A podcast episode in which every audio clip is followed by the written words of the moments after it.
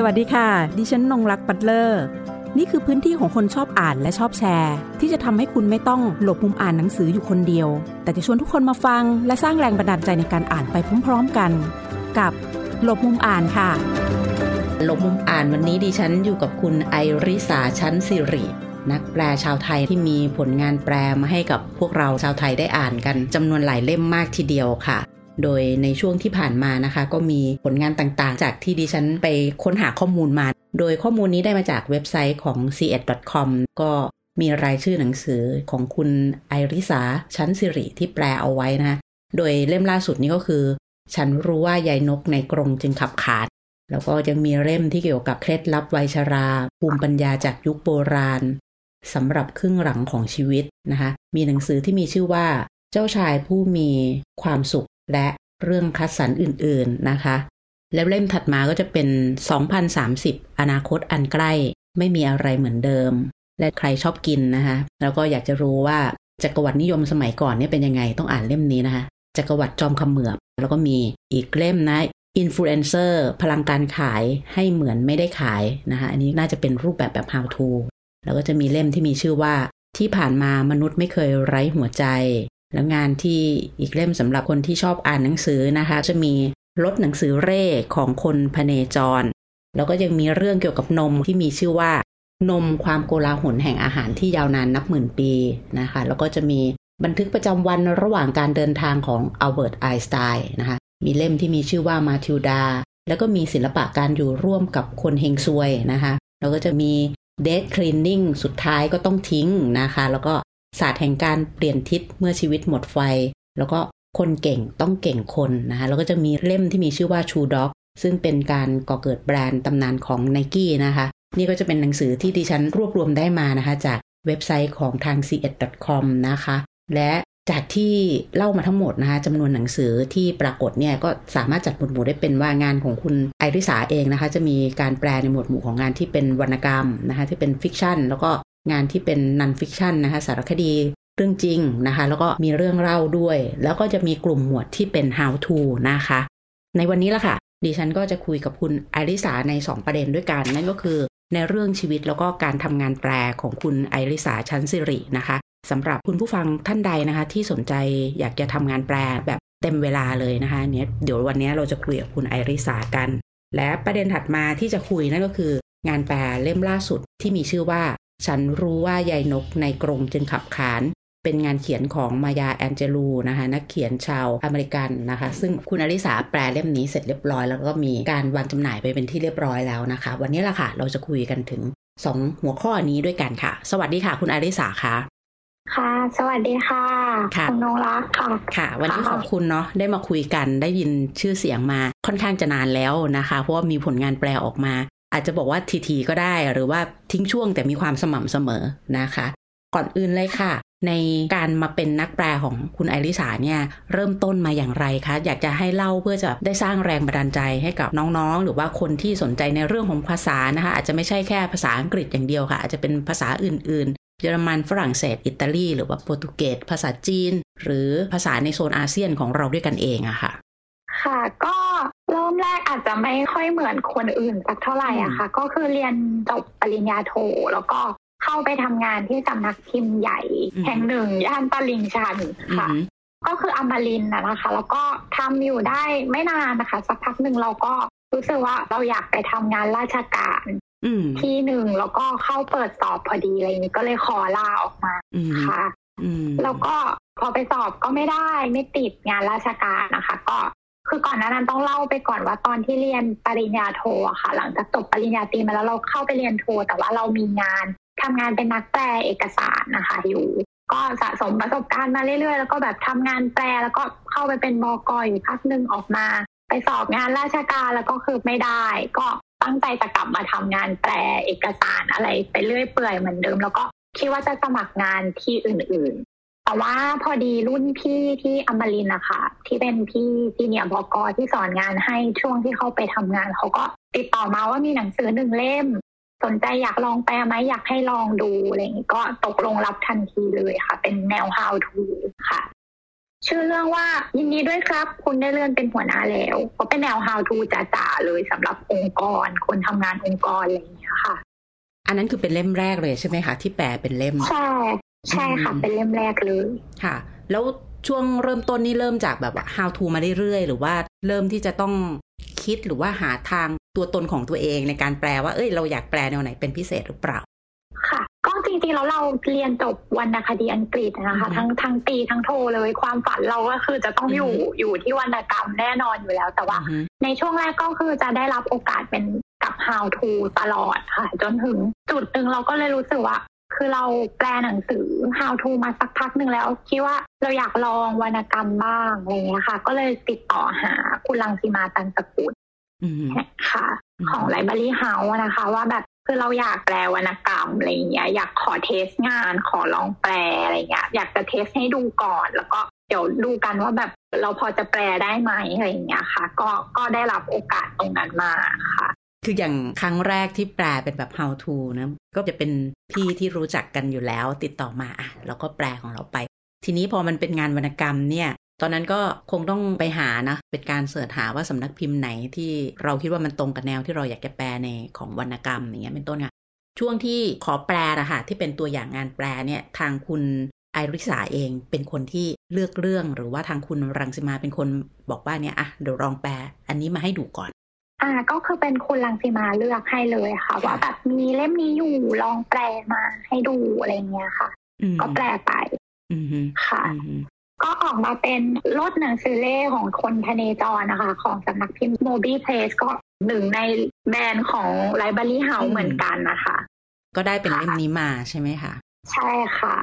ใช้เวลานานไหมก่อนที่คุณรังสิมาจะตัดสินใจว่าอะได้ให้แปลเลยอะไรอย่างเงี้ย ค่ะคิดว่าน่าจะประมาณไม่เกินหนึ่งอาทิตย์นะคะจำค่ะแน่นอนไม่ได้แต่คิดว่าน่าจะประมาณนั้นค่ะค่ะ แล้วก็อันนี้ก็เป็นการบุกเบิกเนาะเบิกทางตัวเองใช่ที่เบิอกแปลทางนะตัวคะเราเลยค่ะ ใช่แล้วหลังจากนั้นล่ะคะทีนี้งานมันมายังไง หลังจากที่เริ่มต้นกับที่ Book Movie แล้ว ซึ่งเป็นสำนักพิมพ์ในเครือของ Library House ด้วยนะคะอะไรอย่างเงี้ยค่ะก็อาจจะแบบเป็นความโชคดีของเราที่อ่าฮะอ่า เล่มของเอ่อคริสโตเฟอร์มอลลี่นะคะค่ะรถหนังสือเล่เนี่ยมันมีตอนต่ออคือร้านหนังสือหลอนอืมคุณลังสีมาเขาก็เลยแบบอ่านงั้นก็เอาตอนสองไปทำด้วยเลยอะค่ะ ก็เลื่อยมาแล้วก็หลังจากนั้นก็คือคิดว่าน่าจะแบบทำงานในสไตล์ที่แบบเข้าใจกันถูกใจกันก็จะได้รับมอบหมายมาเรื่อยๆ ไม่ว่าจะเป็นเรื่องมาทิลดาของแมรี่เชลลี่หรือออสการ์ไวน์อะค่ะ ที่เป็นรวมเรื่องสั้นอืมฮึ ประมาณนี้แล้วก็ล่าสุดก็คือ รู้สึกเป็นเกียรติมากที่ได้แปลงานของคุณมายาแอนเจลูอะนะคะ ที่คุณลังสิมาก็แบบไว้ใจให้เราทำอืมค่ะนะทีนี้ค่ะ อยากจะให้คุณไอริสาช่วยเล่าถึงแบบการทำงานที่ตัวเองทำมาระหว่างการที่ต้องแปล how to นะคะ how to แล้วก็จะมี fiction แล้วก็จะมี non fiction ด้วยนะที่ปรากฏค่ะเนี่ยค่ะ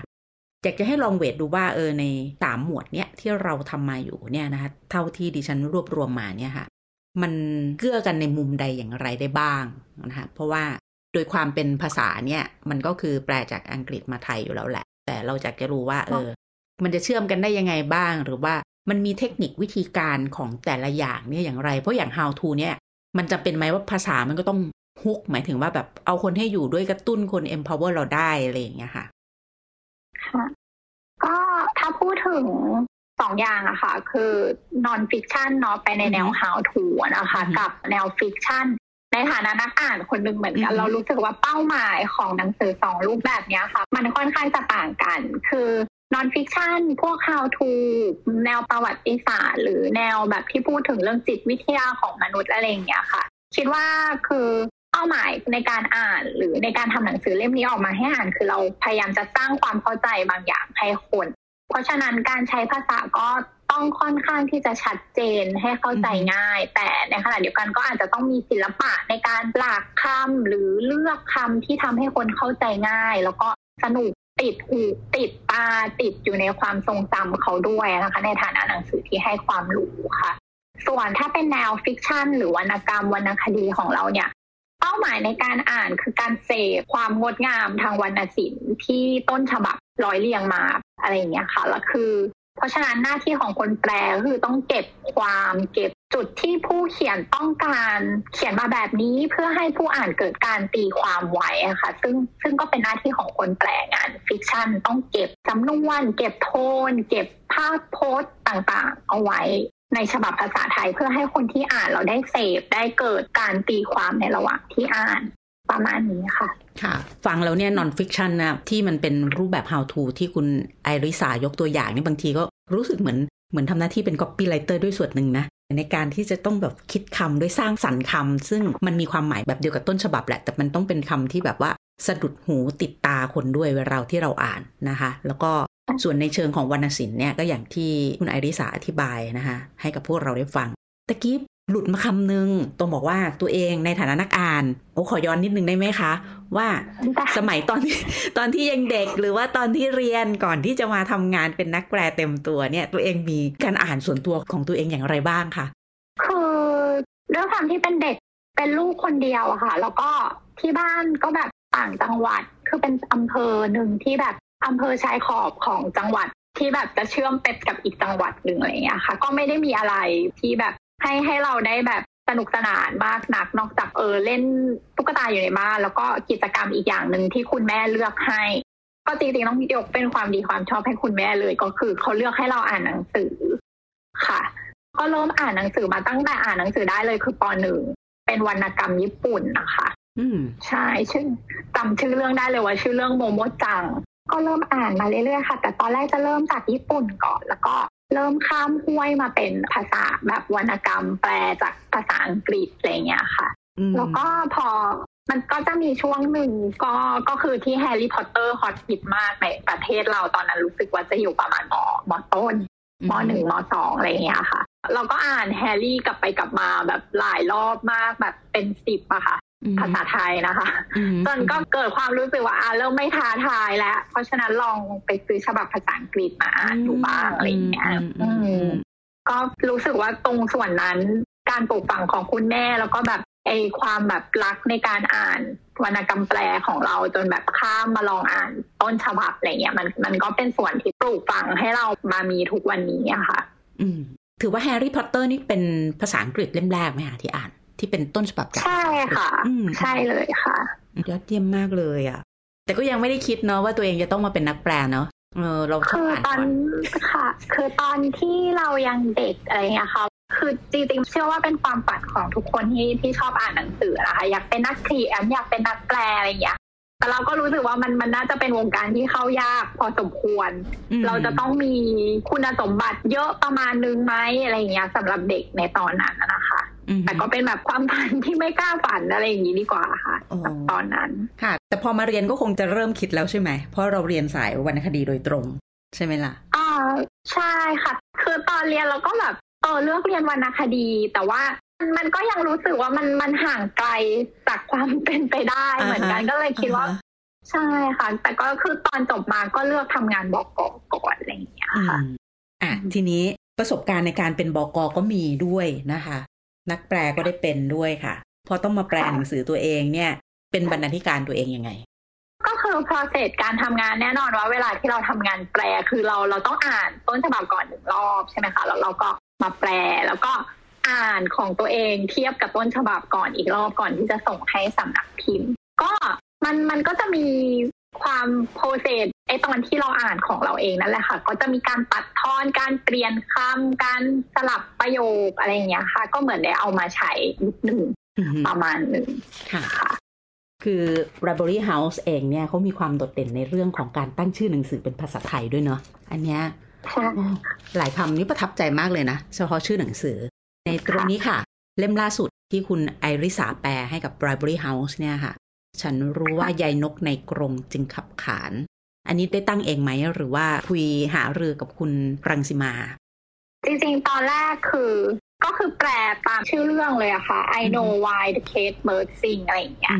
จริงๆ ตอนแรกแปลไปแค่ว่า ฉันรู้ว่าชะไหนนกในกรงจึงขับขาน ซึ่งมันก็แบบไม่ได้ฟังเพราะสักเท่าไหร่อะไรเงี้ยก็คือจริงๆ ต้องยกความดีความชอบในเรื่องชื่อหนังสืออะค่ะ ให้คุณรังสีมาเลยบรรณาธิการบริหารของเรา ซึ่งแบบ ตั้งชื่อได้แบบเรียกว่าปังนะคะ ทุกเล่มอย่างเพียงหนึ่งใจเดียวอะไรอย่างเงี้ยค่ะ ก็ทุกคนก็รู้สึกว้าวมากว่าแบบโอ้โหคุณลังทิมา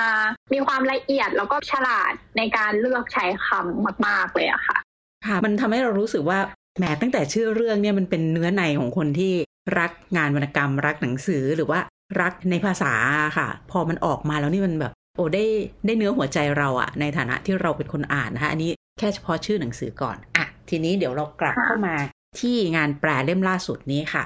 อ่ารับเรื่องมาได้ถูกมอบหมายมาแล้วว่าต้องแปลเรื่องนี้ ประทับใจอะไรที่สุดในเล่มนี้ค่ะ อาจจะไม่ต้องที่สุดก็ได้ค่ะ เอาหลาย ๆ เรื่องก็ได้ค่ะ สิ่งที่ประทับใจที่สุดคือ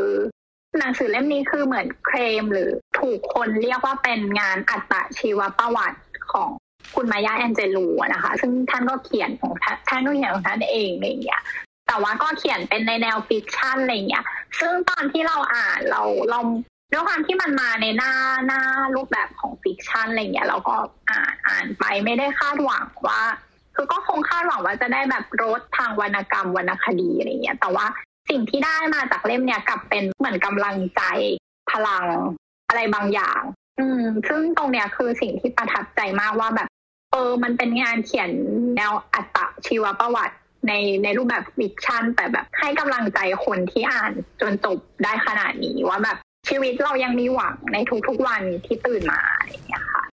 ในชีวิตของเขาเองนี่ความ suffer ก็คงจะมากพอสมควร เนื่องจากว่ามันมีเรื่องของความซ้อนทับเข้าไปในในเนื้อในของความเป็นมนุษย์ของเขาด้วยนั่นก็คือในเรื่องของชาติพันธุ์เรื่องของผิวสีเรื่องของชนชั้น เรื่องของสถานะทางสังคมนะคะ และยังต้องไปผนวกกับบริบทของสภาพสังคมการเมืองนะคะ เศรษฐกิจของอเมริกาในยุคนั้นด้วยนะคะ อันนี้เนี่ย ส่วนตัวอ่านแล้วแบบว่าเศร้าเศร้ามากไหมอ๋อจริงๆก็อันนี้ไม่ใช่เล่มที่เศร้าที่สุดที่เคยทำมาค่ะ เพราะว่าอาจจะด้วยคุณมายาเองไม่ได้ตั้งใจเขียนให้เศร้า คือมันเป็นการเล่าว่าแบบโอเค ฉันเจอชีวิตแบบนี้นะ เด็กๆ ทั้งหลายทุกคนอะไรอย่างเงี้ยแต่ว่าทุกวันที่แบบ ผ่านมาคือที่มีชีวิตอยู่คือฉันยังคงสู้ต่อไปอะไรอย่างเงี้ยค่ะ ก็อาจจะมีในจุดที่มันมันจะมีตรงส่วนหนึ่งของเรื่อง ซึ่งซึ่งคนที่อ่านก็อาจจะแบบรู้สึกเจ็บหัวใจประมาณหนึ่งเลยอะไรอย่างเงี้ย แต่ว่าตรงนั้นแหละค่ะ ที่มันทำให้เรารู้สึกว่า เออ ผู้หญิงคนนี้แกร่งมาก แล้วก็คู่ควรแล้วที่จะเป็นแรงบันดาลใจให้คนหลาย ๆ รุ่นที่แบบผ่านมาได้ ก่อนที่จะแปลเล่มนี้ค่ะ มีการทำการบ้านหรือว่าเตรียมตัวอะไรเป็นพิเศษไหมดีกว่า อ่าค่ะ ก็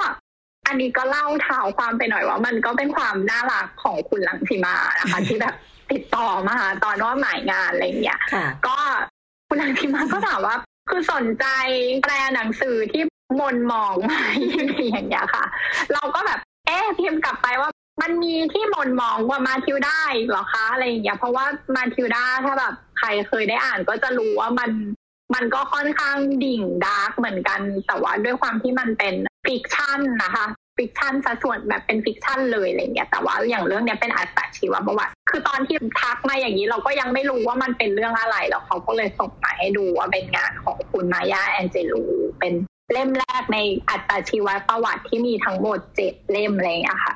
ก็คือ I know why the case burst สิ่งคือส่วนตัวคือเราเรียนวรรณคดีมาเราเคยได้ยินชื่อคุณมาย่าอยู่แล้ว แต่ก็ยังไม่เคยอ่านงานที่เป็นรอยแก้วอะค่ะ คือคือเคยอ่านรอยกลองก็คือเป็นบทกวีแบบบทเดียวเท่านั้นนะคะ ชื่อว่า Still I Rise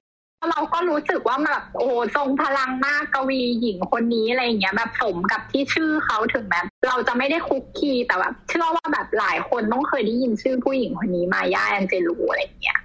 ค่ะเขาก็พอได้มาแล้วก็อารับปากไปแล้วโอเคค่ะ แปลอะไรเงี้ยก็รู้สึกถึงภาระอันหนักอึ้งแบบตกมาที่หลังเราทันทีว่าแบบมายาแอนเจลูเลยนะไหวใช่ไหมคุยกับตัวเองอะไรเงี้ยค่ะ แต่ก็แบบคิดว่ายังไงก็จะพยายามทำให้ได้ก็ไป research ชีวิตของเขาอ่านแบบ หาดูอ่านว่าแบบประวัติของเขาที่ผ่านมาเป็นยังไงบ้างเขาทำอะไรมาบ้างเขาคือใครความ iconic ของเขาต่างๆอะไรเงี้ยค่ะ ก็ประมาณนั้นนะคะ คือณจุดหนึ่งเราก็พยายามละทิ้งตรงนั้นเอความที่เป็น figure ที่แบบยิ่งใหญ่ของเขาไป เพื่อจะได้ไม่มากดดันตัวเองในการทำงาน แล้วก็จดจ่ออยู่แค่กับเนื้อเรื่องของเขา มายาก็คือมายาตัวละครตัวหนึ่งที่เราต้องพยายามแปลเขาออกมาให้ได้ ถึงอารมณ์ที่สุดอะไรเงี้ยค่ะ อืม พอพูดถึงภาระกดดันนี่ก็เพิ่งเคยได้ยินนะ เพราะว่าเคยมีสัมภาษณ์นักแปลหลาย ๆ ท่าน แต่พอดีว่ายังไม่มีใครพูดประเด็นนี้ให้ฟังแล้วพอคุณไอริสาพูดขึ้นมาเนี่ย ก็เลยเออแล้วก็เพิ่งทราบภาวะบางมุมของนักแปลเช่นเดียวกันด้วยความยิ่งใหญ่บางอย่างของตัวนักเขียนจากต้นฉบับมาค่ะ มันก็สามารถทำให้เรานี่รู้สึกกดดันได้เช่นเดียวกัน อาการเกรงใช่ค่ะ อืมอืมกับเล่มก่อนๆเคยมีภาวะนี้ไหมคะก็เล่มก่อนอาจจะมีภาวะนี้ตอนที่เป็นออสการ์วายอะค่ะเพราะว่า เราเรียนวรรณคดีอังกฤษมาจริง แต่ว่าตอนที่เรียนนะคะวิชาที่เลือกจะค่อนไปทางแบบละครเวทีอะไรเงี้ยเราเราก็ชื่นชมในฝีมือการประพันธ์ละครเวทีของเขามาตลอด พอต้องมาแปลงานฟิกชันเรื่องสั้นที่เขาเขียนอะไรเงี้ยเราก็รู้สึกเหมือนแบบได้แปลงานของไอดอลหนึ่งคนของเราอะไรอย่างเงี้ยก็มีความเกรงนิดนึงว่าเราจะเก็บความปวนความลุ่มลึก ความออสการ์วายอะ ความออสการ์วายที่แฟนออสการ์วาย ย่อมจะต้องรู้ว่ามันคืออะไรไว้ได้ขนาดไหนอะไรอย่างเงี้ยค่ะพอพูดถึงความที่บอกว่าความเป็นตัวตนของนักเขียนคนนั้นนะคะกำลังสงสัยอยู่เหมือนกันว่า เอ้ย เราต้องรีเสิร์ชเขามากแค่ไหนเราถึงจะสามารถที่จะร่วงรู้แล้วกันนะคะว่าเขาต้องน้ำเสียงแบบนี้นะ เวลาเขาโกรธต้องแบบนี้นะเขารักเขาต้องแบบนี้นะ หรือว่าเขานิ่งเงียบเขาเฉยเขากำลังคิดอะไรอยู่เขาครุ่นคิดอย่างเงี้ยค่ะ การทำ research ตรงเนี้ยค่ะ อยากจะทราบว่ามันยุ่งยากไหม คือด้วยความที่อย่างที่บอกนะคะ อย่างยกตัวอย่างของคุณมายาเลยเล่มล่าสุด คือด้วยความที่คือท่านเป็นแบบ figure หรือเป็นบุคคลที่มีความสำคัญในระดับโลกเลยก็ว่าได้ เราคือจริงๆ เราออกคำนำของเรื่องเนี้ยค่ะ ที่โอปราห์วินฟรีเขียนไว้คือช่วยเราได้ค่อนข้างเยอะเพราะสิ่งนั้นอะทำให้เราเห็นอิทธิพลที่มาย่ามีต่อคนรุ่นที่ได้สัมผัสกับท่านนะคะ หรือคนรุ่นหลังๆอะไรเงี้ยว่าจริง ๆ เราผู้หญิงคนนี้ คือเหมือนเป็นคนที่ยิ่งใหญ่ คนที่สำคัญเป็นคนดังมาก แต่ว่าจริงๆแล้วมีความอบอุ่นน่ารักเหมือนคุณยาย คุณป้าอะไรเงี้ย ที่แบบพร้อมที่จะโอบอุ้มสนับสนุนเด็กๆ หรือคนรุ่นหลังทุกคนให้มีความกล้าหาญมีความกล้าที่จะประกาศเสรีภาพอิสรภาพของเราอะไรเงี้ยมันมันก็เลยทำให้เวลาที่เราเขียนเล่าเราก็เวลาที่เราแปล ภาษาของท่านนะคะ เราเราก็ลองนึกภาพของผู้ใหญ่ใจดีละกันผู้ใหญ่ที่ยิ่งใหญ่จริง ๆ แล้วก็ใจดีค่ะ ถือว่าเล่มนี้นะคะ ชาวไทยก็ควรจะได้อ่านกัน ในฐานะที่เป็นคนแปลเล่มนี้ออกมานะคะ หรือว่าแปลเล่มอื่น ๆด้วย แต่ละเล่มเนี่ย ส่วนตัวของนักแปลเองค่ะ ได้มีความคาดหวังอะไรไหมจากงานแปลแต่ละเล่มที่ตัวเองทำออกมา แล้วโดยเฉพาะเล่มนี้ด้วยเนี่ยอยากจะให้มองว่ามัน เราคนไทยเองเนี่ยอ่านแล้วมันจะสามารถเชื่อมต่อหรือว่าผูกโยงกันอย่างไรกับงานเล่มนี้ด้วยค่ะ ค่ะก็สำหรับเล่มนี้ค่ะ ใช่จริงที่มันเขียนในบริบทของอเมริกา มีเรื่องการเหยียดสีผิวการอะไรแต่ว่ารู้สึกว่าสิ่งนั้นก็ยูนิเวอร์แซลค่ะ เป็นสากล แล้วก็คิดว่าคนไทยหลายคน เคยมีประสบการณ์แบบที่ปรากฏอยู่ในเรื่องประสบการณ์แบบที่คุณมายาเจอ เพราะว่ามันไม่ใช่มีแค่เรื่องประเด็นเรื่องเชื้อชาติมันยังมีประเด็นเรื่องบทบาทของสตรีประมาณนี้ แล้วก็แบบเมื่อผู้หญิงคนนึงเจอปัญหา ผู้หญิงที่อายุน้อยเจอปัญหาเขามีวิธีการรับมือยังไง คนรอบข้าง ครอบครัวสำคัญแค่ไหนในการรับมือกับปัญหาของคนคนหนึ่งเรื่องการเลี้ยงดูลูกอะไรอย่างเงี้ยค่ะ รู้สึกว่าคนเป็นลูกสาว ก็น่าจะอ่านผู้ชายก็อยากให้อ่านทำความเข้าใจโลกที่มันควรจะเท่าเทียมกันของผู้หญิงทั้งผู้หญิงผู้ชายหรือคนเป็นแม่ค่ะ คืออยากให้คุณแม่หลาย ๆ คนได้อ่านว่านี่นี่คือวิธีการเลี้ยงลูกยังไงให้แบบเข้มแข็งสนับสนุนลูกยังไงในทางที่มันคือเสรีภาพ อิสรภาพ ทางความคิดแล้วก็การกระทำแล้วคนเป็นแม่ควรจะสนับสนุนลูกยังไง อยากฝากผลงานเล่มล่าสุด เล่มนี้จริง ๆ คือคุณมายาแอนเจลูเนี่ย คือเขาคู่ควรกับชื่อเสียงที่แบบดังมาถึงพวกเราทุกอย่างเลยจริง ๆ แล้วก็หนังสือเล่มนี้คือ มันไม่ใช่ fiction จ๋าคือมันคือชีวิตจริง ๆ ของคนคนหนึ่งที่ร้อยเรียงออกมาได้อย่างน่าอ่าน แล้วก็ส่วนตัวของผู้แปลค่ะ ก็ทำหน้าที่อย่างเต็มที่แล้วก็ ได้บรรณาธิการที่เก่ง แล้วก็ประคับประคองเราให้ผลงานออกมาดีอย่างที่สุดรวมถึงสำนักพิมพ์ไลบรารีเฮาที่ทุ่มเท คัดเลือกหนังสือที่ดีแน่นอน ถ้ามาถ้ามาจากไลบรารีเฮาคือวางใจได้อะค่ะ แล้วก็ทุกคนทราบอยู่แล้วว่าคุณภาพคุณภาพของหนังสือของสำนักพิมพ์ไลบรารีเฮานี่เนียบแน่นอนคือทำอย่างคนที่รักหนังสือออยากทำหนังสือดีๆ ให้คนอ่านค่ะ ก็ฝากอุดหนุน แล้วก็เป็นกำลังใจให้คนที่ยังมีใจมุ่งมั่นทำหนังสือที่ดีอะค่ะ มีมีกำลังใจต่อไปอะค่ะ ฟังแล้วเนี่ยเราก็จะได้เห็นนะคะว่าการที่ทำหนังสือขึ้นมาเล่มหนึ่งเนี่ยเราเห็นระบบนิเวศทั้งหมดของหนังสือนะคะ จากที่คุณไอริสาเล่าให้ฟัง จากต้นทางภาษาต้นฉบับนะคะสำนักพิมพ์จากภาษาต้นฉบับมาสู่ ระบบเอเจนซี่ที่จะต้องติดต่อในเรื่องของการซื้อลิขสิทธิ์นะคะในการมาแปล แล้วก็สำนักพิมพ์ในไทย การคัดเลือกผู้แปล การคัดเลือกบรรณาธิการด้วย หรือว่าเจ้าของสำนักพิมพ์ที่มีความใส่ใจในหนังสือในวรรณกรรมชิ้นนั้นๆนะคะ แล้วก็ส่งต่อนะคะ หลังจากทำการแปลเรียบร้อยแล้วเป็นการส่งต่อนะคะไปยังร้านหนังสือต่างๆนะคะ ที่อยู่ในเครือหรือว่าเป็นเพื่อนหนังสือด้วยกันทั้งหมด แล้วก็กลับมาสู่เราผู้อ่านทั้งหมดนะคะที่จะได้อ่านงานเขียนเล่มนี้กันค่ะ วันนี้เพิ่งเข้าไปอ่านใน Facebook Page ของสำนักพิมพ์ r a b o r y House แล้วเห็นทางเพจขึ้นคำคมจากในหนังสือเล่มนี้เอาไว้ว่า เธอบอกว่าจะให้หนังสือบางเล่มแก่ฉัน และไม่เพียงแค่ต้องอ่านมัน แต่ต้องอ่านออกเสียงด้วย เธอแนะนำให้ฉันลองออกเสียงประโยคหนึ่งหลาย ๆ แบบ ให้มากที่สุดเท่าที่จะทำได้ค่ะ ถ้าเราจะมอบหนังสือให้กับการสักเล่มนะคะ วันนี้ค่ะหลบมุมอ่านก็ขอฝากเล่มนี้นะคะ ฉันรู้ว่าใยนกในกรงจึงขับขาน งานของคุณมายาแอนเจลูนะคะ แปลโดยคุณไอริสาชั้นสิริสำนักพิมพ์ Library House นะคะ วันนี้ขอบคุณที่ติดตามรับฟังหลบมุมอ่าน และหวังว่านะคะทุกคนหรือว่าใครที่ได้อ่านเล่มนี้นะคะ จะมีเสียงขับขานของตัวเองในเรื่องของอิสรภาพ เสรีภาพ แล้วก็ตัวตนของพวกเขาออกมาไปพร้อม ๆ กับงานเขียนเล่มนี้ สวัสดีค่ะ หากมีหนังสือดีๆ ที่อยากมาแชร์กัน มาบอกกับเราได้นะคะ แล้วกลับมาหลบมุมอ่านด้วยกันค่ะ